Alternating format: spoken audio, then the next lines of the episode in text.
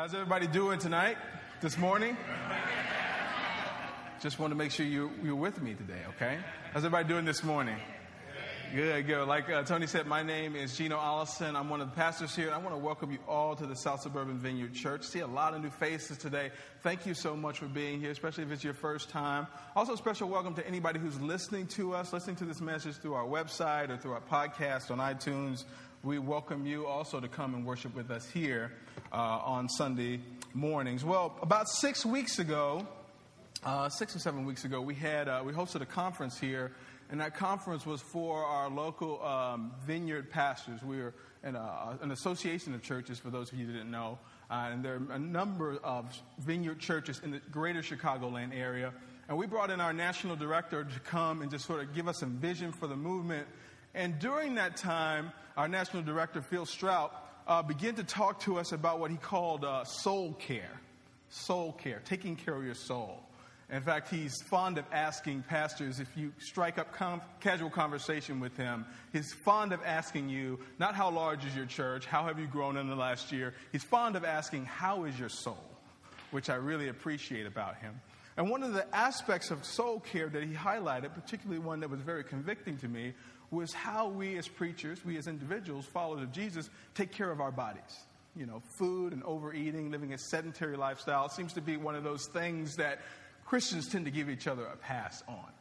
But I was struck by how important it was to begin to take care of my body and to be a good example to my children, to be a good example of self control uh, for, for this congregation as I stand up before you each and every week. So I resolved a few weeks later, I needed to get my, you know, get myself some of my favorites before I kicked into this. But about four weeks ago, I started not a diet. The Lord didn't tell me to go on a diet. He told me to start a new healthy lifestyle, complete with daily uh, exercise and really cracking down on uh, just eating, just reckless snacking and things like that. So that's been going very well over the last um, four or so weeks. My son is very aware of this change. In fact, he asks me regularly, Daddy, when are we going to be done fasting?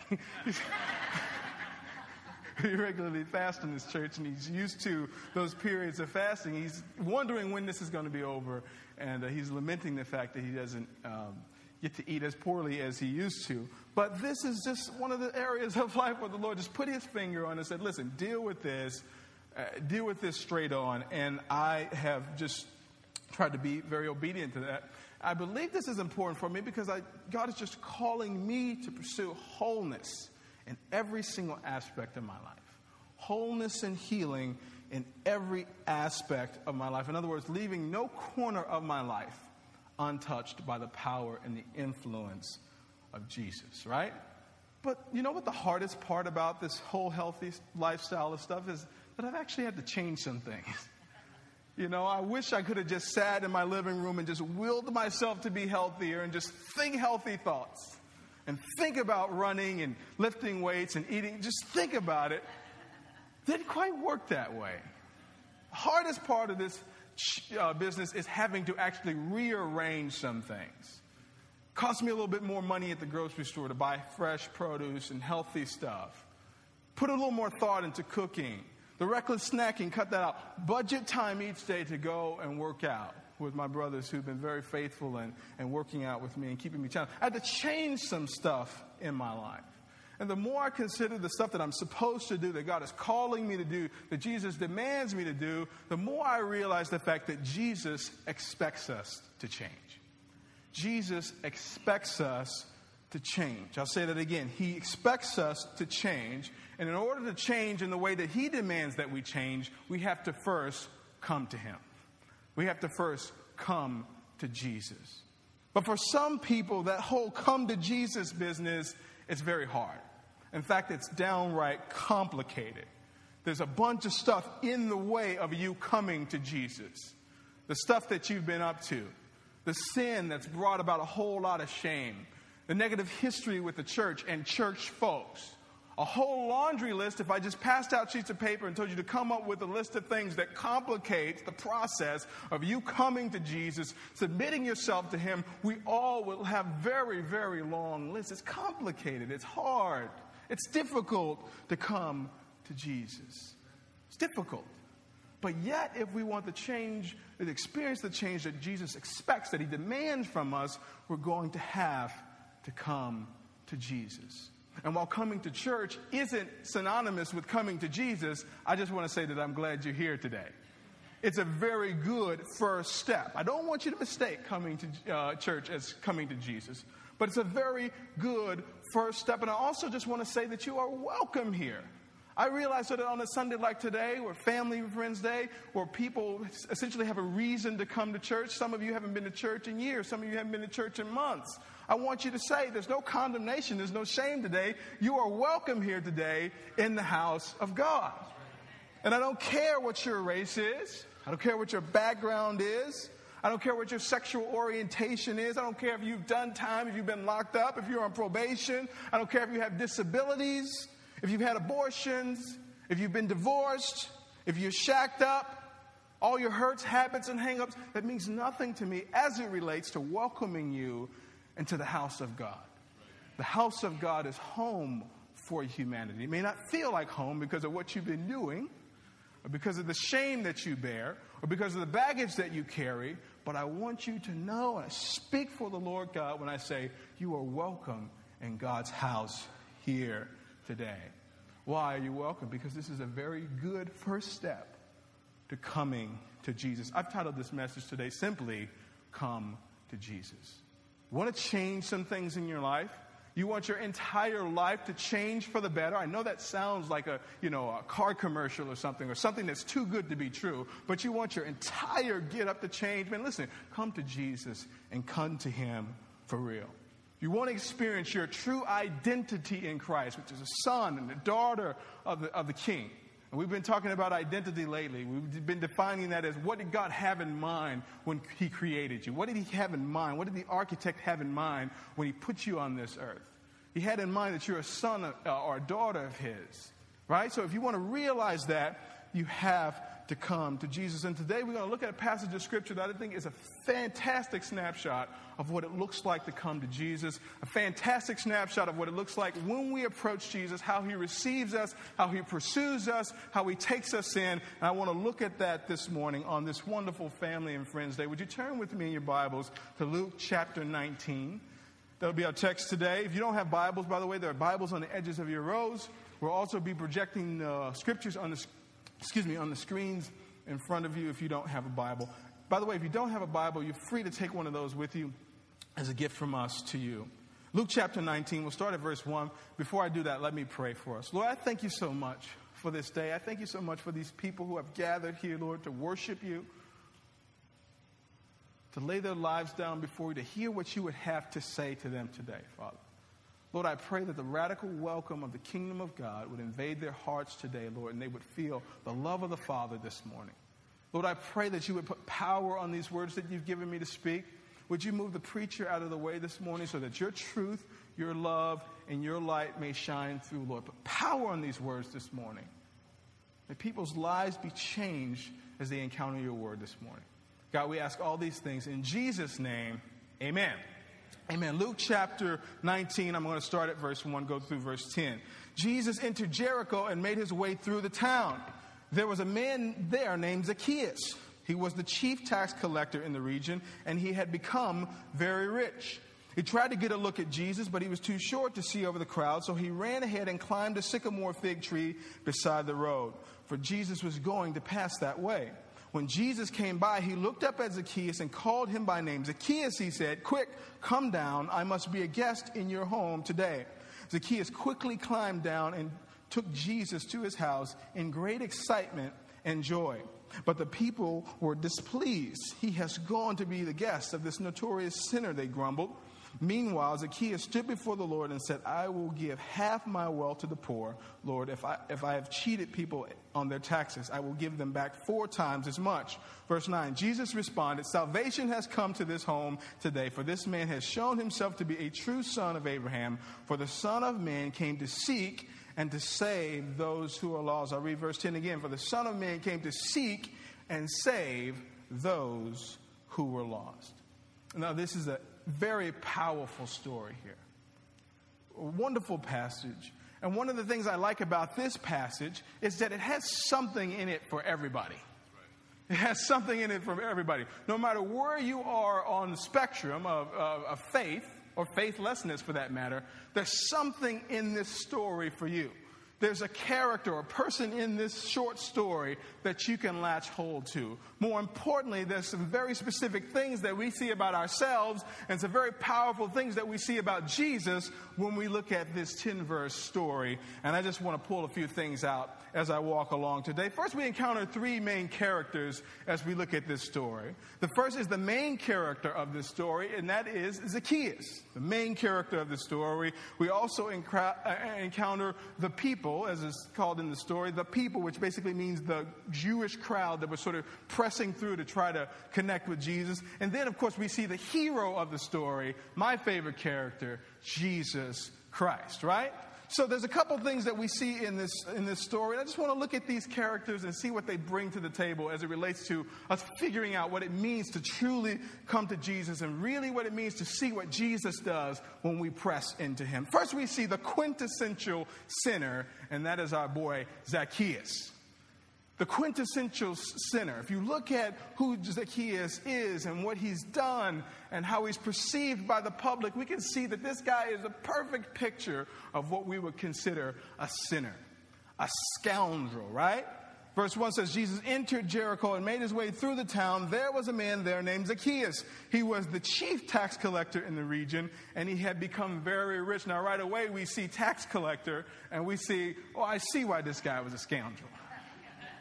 Some of you are being audited as we speak.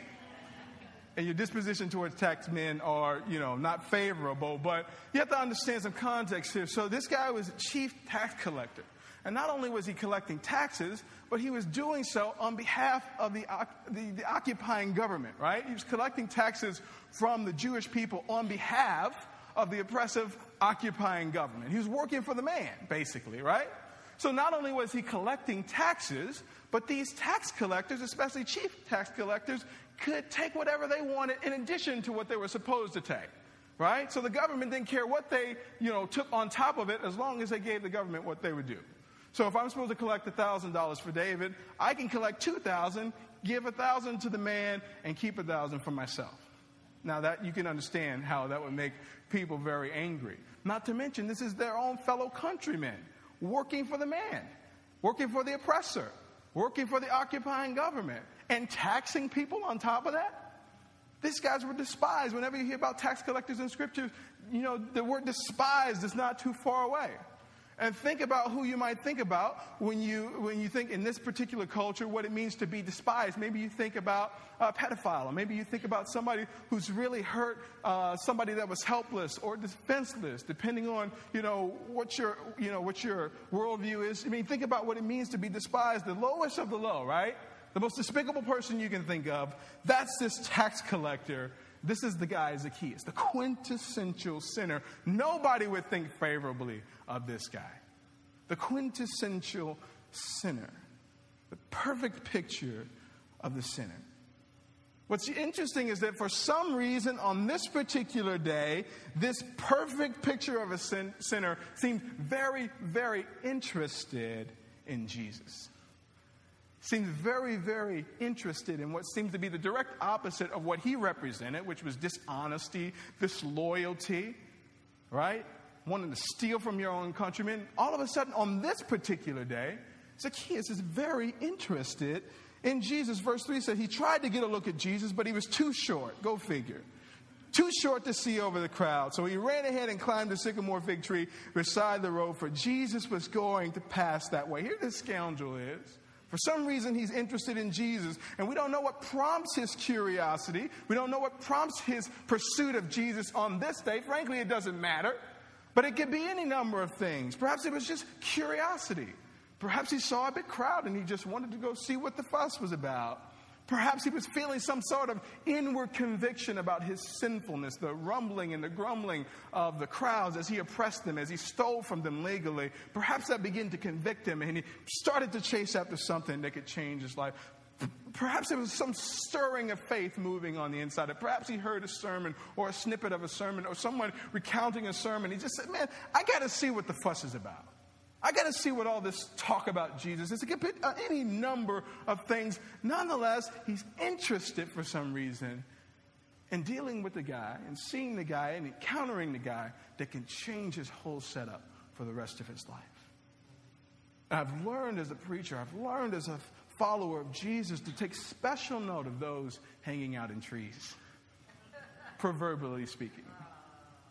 Those people who are interested, they're curious for whatever reason, they're hanging around. Maybe they don't come in, but they're, they're hanging around. They're trying to get a peek. They're trying to get a taste. They're trying to see what the fuss is about. What is this? Why are you folks so happy all the time? Why, you, why do you folks seem to have it so together all the time? I'm curious. I'm always on the lookout. I'm always trying to spot and identify those folks who seem to be hanging out in the tree like Zacchaeus, just trying to see a glimpse of Jesus as he walks past because it's in this moment, and Zacchaeus perhaps doesn't know this, but his whole life's about to be turned upside down. His whole life's about to be changed for the better. And what I like most about this story, particularly as I viewed it this time, I've taught on this passage several times, I've studied it many times, and one of the things that stuck out this time that didn't necessarily stick out before is that it seems like it's particularly difficult for Zacchaeus to get a glimpse of Jesus. Doesn't seem particularly easy for him to, to, to, to, to, to, to connect with Jesus. He's short, right, which is problematic if you're in a crowd. He's unliked, so nobody's trying to do him any favors. Nobody's going to hoist him up on his shoulders or let him through the line. Nobody's going to do that because he's despised. There's a huge crowd. I'm not sure nobody's interested in helping this guy. There seems to be a lot of obstacles in this guy's way for, for connecting with Jesus. And I think that that's in the story for a very specific reason because that's true of our own lives, isn't it? It's easy for you to get into some mischief. It's easy for you to make a fool of yourself. It's too easy for you to derail your whole life. One decision can derail your whole life. One bad choice. getting in the car with the wrong person. One time, one drink too many can absolutely destroy your life. It's easy to mess up. But it seems incredibly difficult to press toward Jesus, right? Everything and anything. Nobody tried to stop you when you were ruining your life. Nobody spoke up. Did they? But as soon as you start going to church, all of a sudden everybody got something else for you to do.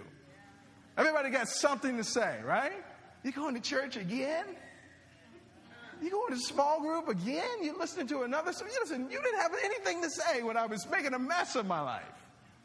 But all of a sudden, when we start to press into Jesus, things get chaotic, things get difficult. We see these obstacles over and over and over. And I think that that's true of Zacchaeus. It wasn't easy for him to get to Jesus.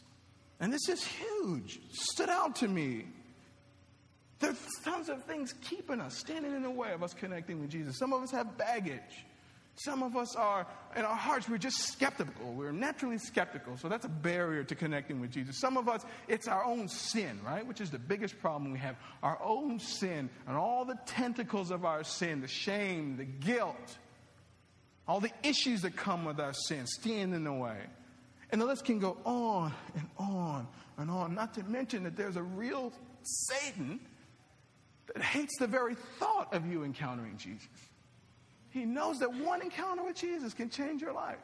One meaningful exposure to the gospel and the love of the Father make it change your whole setup for the rest of your life. There's a real Satan that wants to destroy you, wants to stop at nothing. He wants to give you all the snacks of life, whatever it takes. Just don't go see Jesus. Just don't press through the crowd and see Jesus, man. Whatever I got to give you, whatever I got to put in your way. This is true to life. It wasn't easy for him but the brother presses through some things. He pushes through the crowd. He puts forth some effort. He stops virtually at nothing to see Jesus. Now, I don't know what his intent was, but he's in for a blessing. He's in for something special. And as he presses through those obstacles, presses through those issues, he encounters something special, what he came to see, and that is Jesus, the perfect Savior. Jesus, the perfect Savior. What a reward for his efforts. What a reward. Verse 5 says, When Jesus came by, so Zacchaeus is in this tree. When Jesus came by, he looked up at Zacchaeus and called him by name. Boy, that's significant. Zacchaeus, he said, Quick, come down. I must be a guest in your home today. Zacchaeus quickly climbed down and took Jesus to his house in great excitement and joy. Boy, Zacchaeus hit a payday, didn't he? the Master, the Savior, God in the flesh, is coming to my house. And this is a perfect picture of the Savior we see in this passage. Jesus isn't small potatoes. Jesus is the real deal. I mean, he's got crowds, he's got the paparazzi, he's got, you know, he's got to make moves. This is Jesus, right? He's a big deal. People are pressing through the crowds to see this guy. Jesus is doing his Jesus thing and he's looking good doing it. And does he zero in, Jesus, does he zero in on the priest? Is he looking for devout Jews? Is he looking for people who got it together? He's looking for people who seem to have their life intact. Where does Jesus go? Now, he makes a beeline for the scoundrel hanging out in the tree. He goes right toward the guy who's a wretch. The most despised dude, perhaps for miles. Jesus goes straight to this guy. Now, this should tell us who our targets are. I would, lo- I love, I, I like, I like church people. I mean, I don't want to lie here. I like church people. Okay, I do. But I didn't move here from Champaign, uproot, uproot my family, uproot my life, quit my job, and drag 11 other people. I didn't move here to gather a bunch of church folks. I'm sorry. I hope you're not mad at me now. I came here because there's people that are dying and on their way to hell. I came here because there's folks who are here that need to hear, they need to see Jesus in the, in the flesh. They need to hear this gospel. They need somebody to throw their arms around them. They need somebody to love them, no matter what they look like, no matter what they've been up to, no matter what they smell like. That's why I moved here. And you know where I got that from? My man Jesus right here. He goes right to the scoundrel, right to the wicked, deceitful traitor, the most despised of them all. Not only goes up to this guy, but knows the fellow by name. He knows you by name. And I don't know who I'm talking to here today, but somebody's sitting in here and there's a lot of shame around you. Don't think that God would want anything to do with you because of your past. There's been words spoken over you, and people have misused you, and they've convinced you that God doesn't care about you and that you have no worth and value to Him. And I'm telling you today that God knows you by name, He knows your coordinates. Made in his likeness and image of much worth and value, he goes up to Zacchaeus and calls this man by his name. You ever been called by your name by somebody who you were impressed with? Makes you smile, doesn't it? It's interesting. You feel important. You feel known by somebody special. And what must it have been like for Zacchaeus to hear his name ring from the lips of Jesus? That such a despicable guy would see, receive such unmerited kindness from Jesus. And I think we have the wrong picture of Jesus. I think we got this picture of Jesus as this angry, furrowed browed guy who's trying to, you know, really get us for everything we've done bad. And lay the smackdown on everybody. And, you know, make sure that your skirt's long enough and make sure that you're not using any foul language. Just, just be this disciplinary. We got this picture of God. This picture of Jesus. Now, Jesus means business, don't get me wrong. But that's not the picture of the Savior. That's not the picture that I get of him. The scriptures tell me in Romans chapter 2, the second half of that is that God's kindness leads us to repentance. That his unfailing love, his unmerited kindness, is what's supposed to lead us to repentance. In other words, we don't come, we don't fall down on our knees, we don't change all the stuff that's broken about us, we don't do business with God because we're scared that he's going to smack us in the mouth. We do business with God. We come to Jesus. We embrace Him because no matter what we do, this guy just won't quit with this love business. No matter how I walk away from Him, no matter how I keep screwing up and making the same mistakes over and over and over, no matter how I consistently worship lesser things, make bad decisions, run away from Him, fail to prioritize and make this thing important, no matter how I do this stuff over and over, this God just won't leave me alone. His kindness and His goodness and His mercy just won't stop chasing me. And we ask ourselves, who is this guy? Who does this? Who does this? What kind of, I've never experienced that before. Everything else is so conditional. Everything else I got to deserve. Everything else I got to be good. Everything else I got to earn. But it seems to me that what qualifies me for salvation is my scoundrelness. Just made up a word on the spot. What qualifies me is the fact that I'm a deviant and that I'm in need of a Savior. Boy, who does that? That's out of this world, literally. Jesus approaches him, calls him by name, says, Come to me. Come down from there, son. Come down here. Come down here, man. I'm going to your house today. We're going to hang out. We're going to do some business together. And Zacchaeus happy. He's happy. Rushes down to meet Jesus. It's at this point where we encounter the third character, or the, the second character, which is uh, the people. the people. And in case you're confused about who the people are, that's us, church folks, right? Religious folks, right? Now, here's Zacchaeus is this scoundrel. He's encountered Jesus. Listen, the, the sick has, is, is in the doctor's office right now, right? You think the people would be like, yes, man, we're about to square away this, you know, bogus tax business. Zacchaeus is meeting with Jesus, right? This is a good thing, right? No. Verse 7, but the people were displeased. Who are they displeased with? Zacchaeus? Absolutely not. They're displeased with Jesus. He has gone to be the guest of notorious sinner, a notorious sinner. They had a problem with this. They had an issue with this. And we're the same way, aren't we?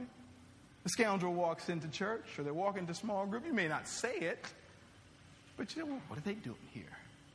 What is she doing here? What, what are they doing here? What, what, what do they want?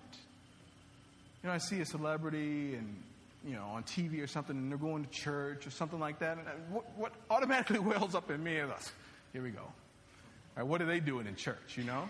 It's an automatic reaction, self righteous reaction. Do I go, good? I hope something is spoken that will connect with their hearts and convict them and show them the love of the Father. You think that would be my natural reaction? I, I actually get paid to be a good Christian. That's what, I, that's what I do for a living, right? You think that would be my natural reaction? But my natural reaction oftentimes is the reaction of these people. They were displeased with Jesus, that he would fellowship, that he would interact with such a despicable guy. If they had their wits about them, if they were seeing the things the way Jesus see them, they would pick Zacchaeus up and like literally like crowd surfed him to Jesus' feet. Of all the people you need to see Jesus, talk to him first. Talk to this guy first.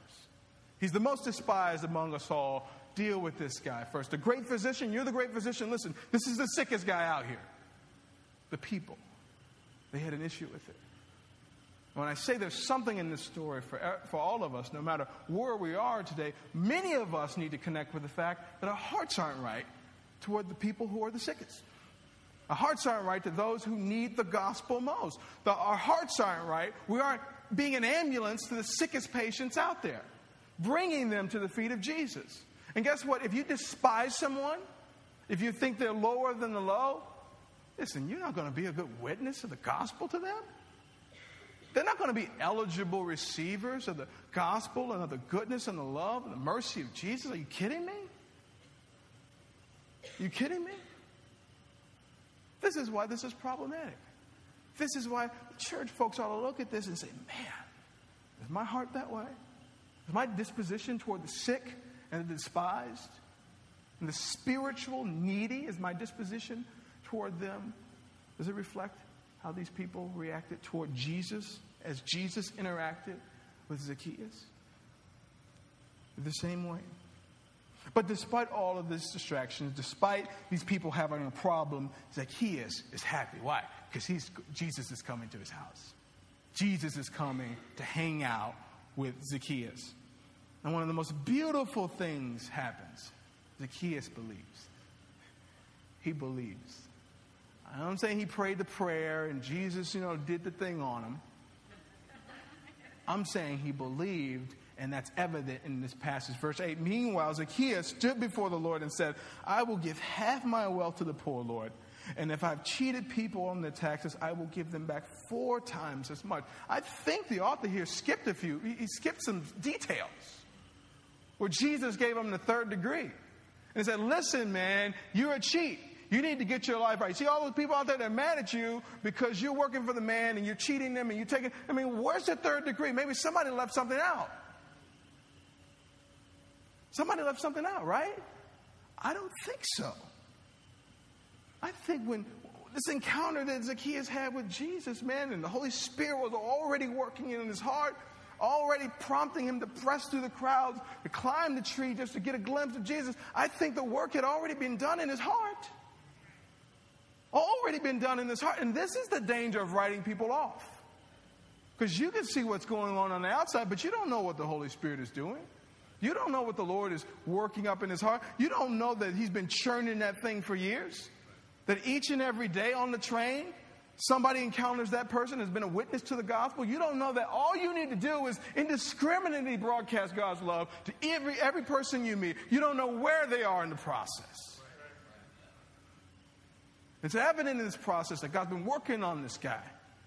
Working on this guy. Yeah, he's still probably taking too much money. Still probably working for the man.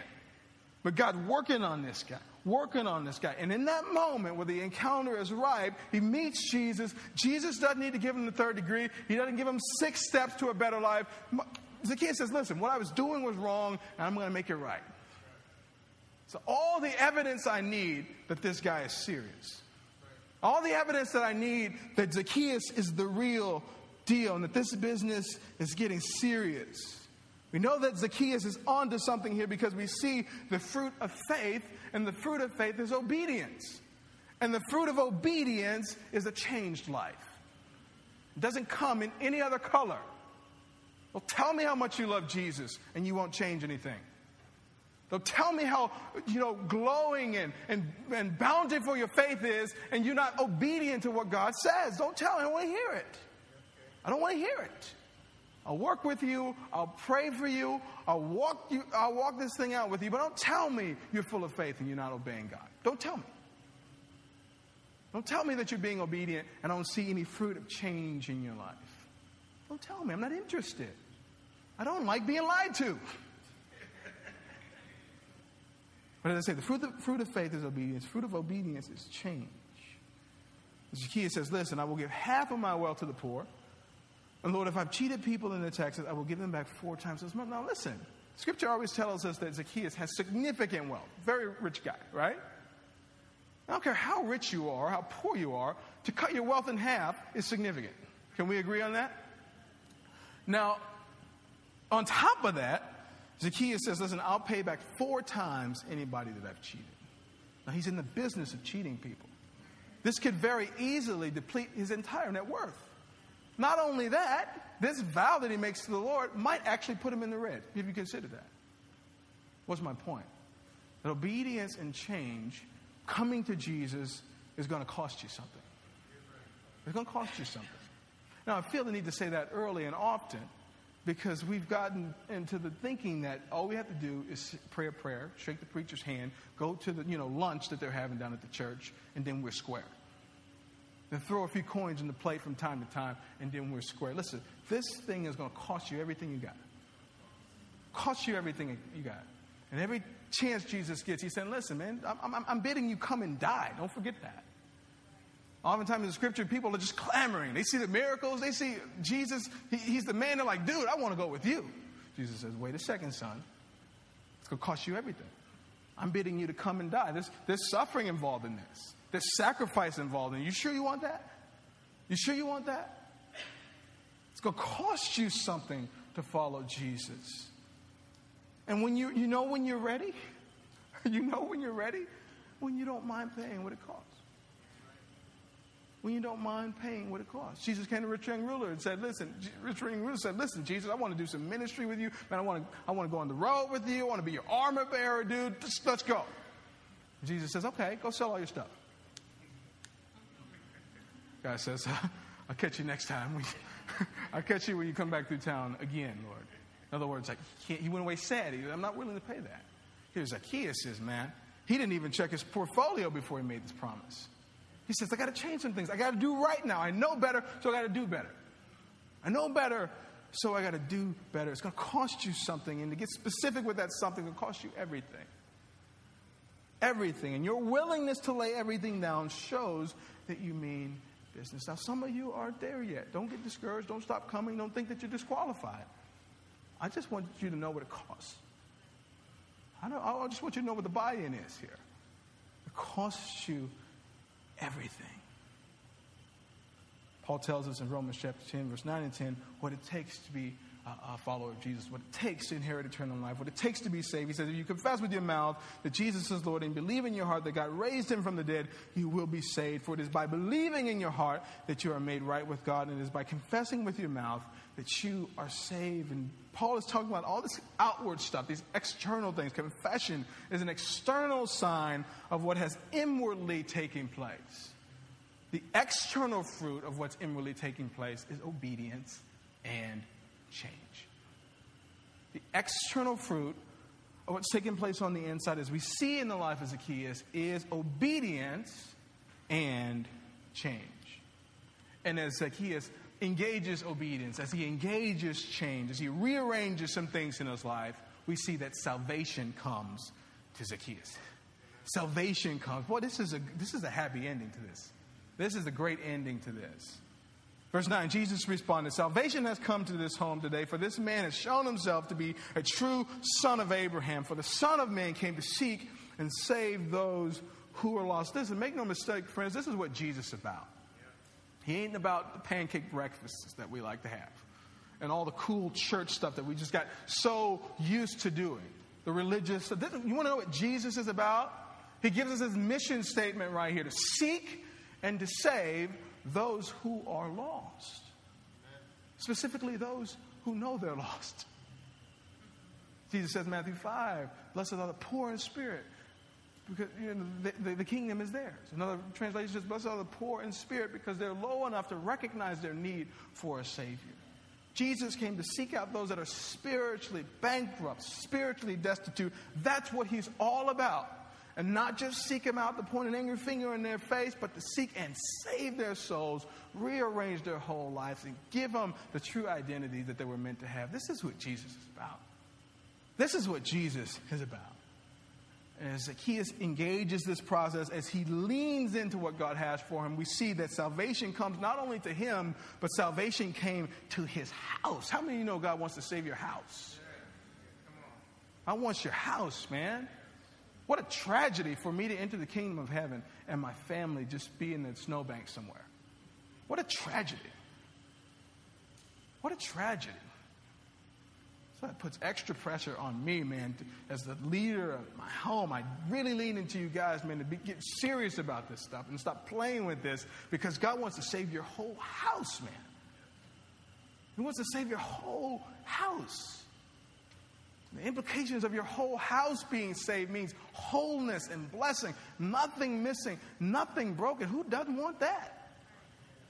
Salvation to come to your whole house. This is what Jesus gave to Zacchaeus, a wretched, despised sinner who did nothing more than to press into a place, lean into all that God had for him.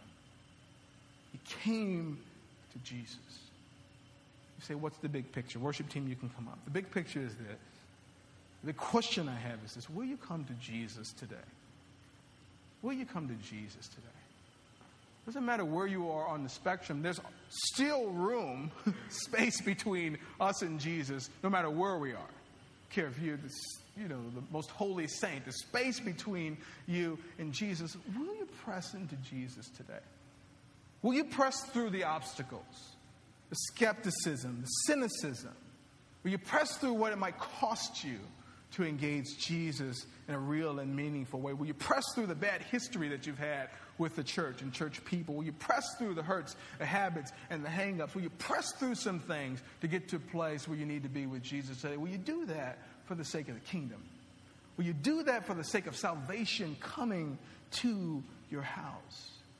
Because when you do that, like Zacchaeus, you'll find that Jesus is pursuing you. Jesus is searching for you. He's full of love. He's bringing full of kindness, and it's that kindness and it's that mercy that we don't deserve that is bringing us to a place of, of, of repentance. It's breaking our will moment by moment, minute by minute. Like Zacchaeus, we put our faith in Christ and we come to Him. Will you come to Him today? Some of you are here today, man, and you're so far from Jesus, it's not, it's not even funny. All sorts of brokenness, all sorts of dysfunction in your life. You've tried everything. And Jesus says today, listen, let's stop the charades. Let's, let's stop the games. Would you come to me today? Would you push past some stuff today? And, and would, would you come to me? Would you lay it down today? Would you surrender your heart to me today?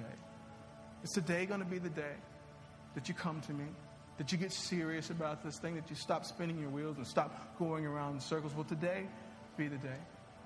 Listen, I don't know who invited you here today, but it was the hand of God that has you sitting here today. Not because I'm so special, but because this message of faith and salvation and hope and life and freedom is, the very, is what the doctor ordered for you today. It's what the doctor ordered to you, for you today. And my prayer is that you will respond in faith to what the Lord has stirred in your heart here today. Let me pray. Lord Jesus, thank you so much for your word. I thank you so much for your truth. I thank you, Lord, so much for your kindness that leads your people to repentance. I thank you, Lord, for the, the God given identities that you put on the inside of us. And our identities are not what we've been doing or what we do. Our identities, Lord, are who you made us to be from the very start. And there's so many of us here, Lord, that are living beneath that identity. We're living as paupers, and you've called us to be princes, Lord. You've called us to be sons of yours. So I pray, Lord, that your spirit would rush in today like a mighty flood. Would you just stir up and finish the work that you've already started? Would you grow that seed that's been planted, Lord, into strength and courage to lean in, to lean into what you have for their lives, to lean into the things that you're calling them to lay down, to lean in to the plan and the purpose that you have for their lives. Lord, I just pray that even as we worship, Lord, that you would just grow that, grow that, grow that. And I pray that those who've come that are far from you today, Lord, that they wouldn't leave that way, that you would bridge the gap between where they stand and where you are.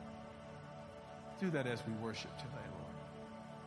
God, we ask all these things in Jesus' name. In Jesus' name. And all God's people said, Amen.